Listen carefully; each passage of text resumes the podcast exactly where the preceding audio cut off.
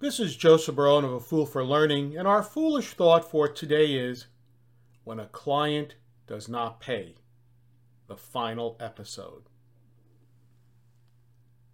As you recall, I have documented my experience with an IT firm that ignored my invoices and would not pay for the work completed. I'm happy to report that the firm has not only paid, but also paid all of the court costs or fees. Now, how did this come about? Earlier this year, even though I had won judgment against the firm but had not received payment, I decided to sue him directly, as he was the company president and was the person responsible for contracting the work with me. Papers were served at his home. A court date was set for July 1st at 9 a.m., and I appeared on court only to find out that the day before he had appeared at the courthouse requesting, uh, requesting an extension due to a quote unquote family emergency. It was granted, but of course I was not notified as it was the day before the court appearance. Unfortunately, I had to take a day off and do a round trip of almost 150 miles to find that out. A new court date was set for August 1st.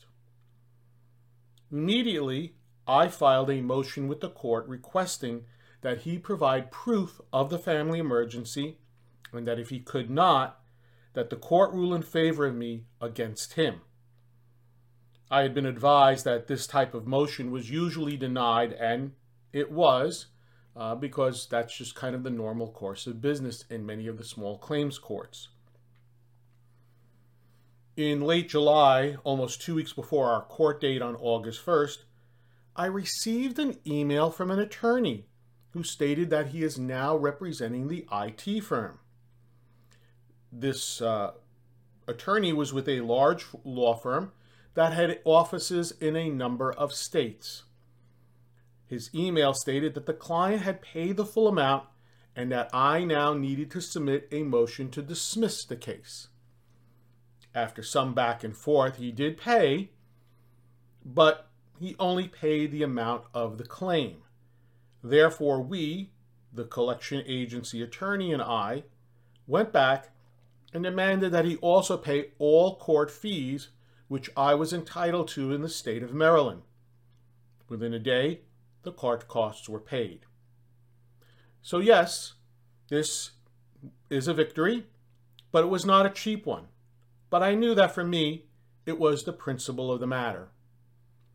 In our next podcast, I will focus on some of the considerations that you must take into account if you decide to take someone to small claims court. This is Joseph Barone of A Fool for Learning, and I can assist you and your organization with an appropriate learning solution to meet your business needs. Please visit my website at afoolforlearning.com. This is Joseph Barone, the CEO of A Fool for Learning, signing out. Remember, learn, perform, succeed.